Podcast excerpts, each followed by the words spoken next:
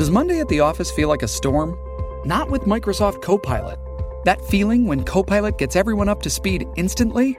It's sunny again.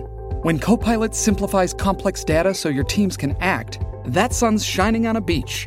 And when Copilot uncovers hidden insights, you're on that beach with your people and you find buried treasure.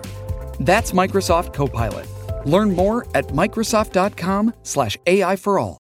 This is the Simi Sara Show on demand. Subscribe now on iTunes. Listen to the show each weekday 10 to 2 on 980 CKNW and through the Radio Player app. For more than 100 years now, we have been moving our clocks ahead by one hour in the spring and then back by one hour in the fall.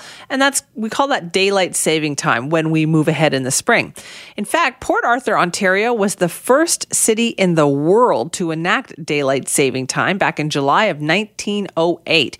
And it became much more popular during World War I and then again during World War II. Uh, and it has pretty much been with us ever since. But increasingly, there's been this talk about not putting everyone through the time change. Premier John Horgan says that he's checking with our West Coast neighbors in the U.S. to see if the timing might be right to consider adopting a single region wide time zone. He's written to the governors of California, Oregon, and Washington to kind of gauge their moods about moving to a set time zone.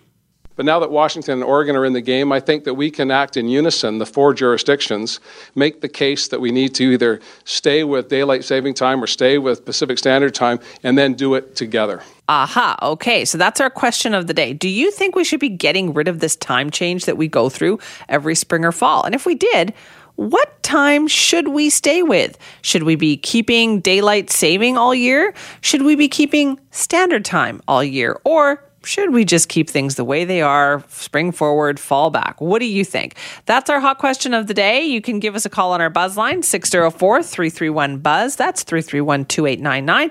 And you can email me, simi at cknw.com. And as well, don't forget, if you're online, if you're on Twitter, check out the poll. It's at Simi Sara 980.